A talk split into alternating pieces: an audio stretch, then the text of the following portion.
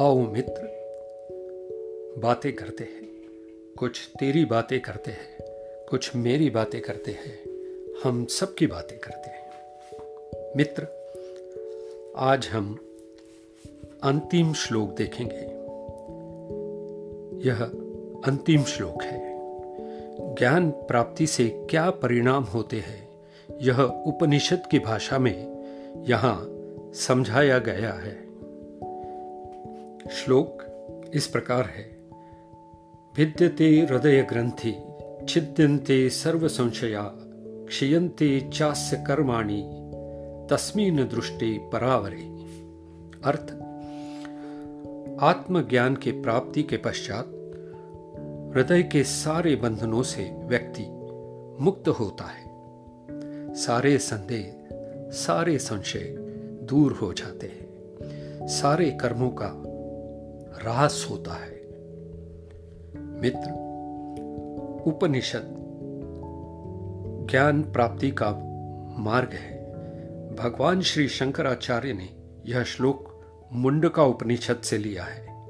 इसमें बताया गया सत्य और वेदों में दिया गया सत्य एक ही है।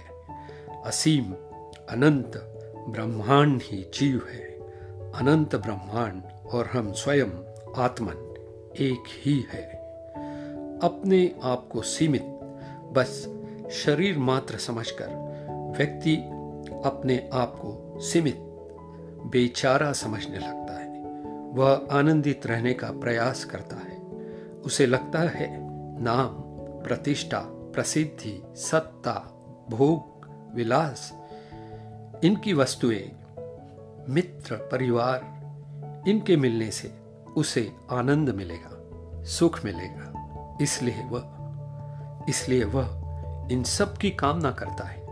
यही कामना, अर्थात डिज़ायर हमें बंधनों में जकड़ कर रखती है। जैसे ही मन में कोई कामना उत्पन्न होती है, व्यक्ति शांत नहीं रह सकता। वह उस कामना के पूर्ति में लग जाता है। कामना के चलते होने वाले कर्म भी एक बंधन है। मित्र इसे याद रखें। कामना के चलते होने वाले कर्म भी एक बंधन है।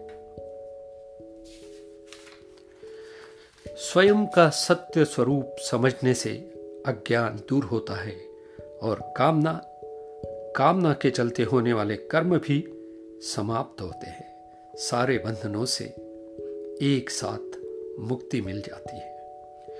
मन को निर्मल करने वाले, मन को शुद्ध करने वाले आत्मज्ञान से बढ़कर और कुछ भी नहीं। मित्र, आओ, बंधन मुक्त होकर आत्मज्ञान की ओर हम भी कदम बढ़ाते हैं। तुम्हारे आत्मिक शांति और संतोष की कामना के साथ आज के लिए बस इतना ही। हरिओम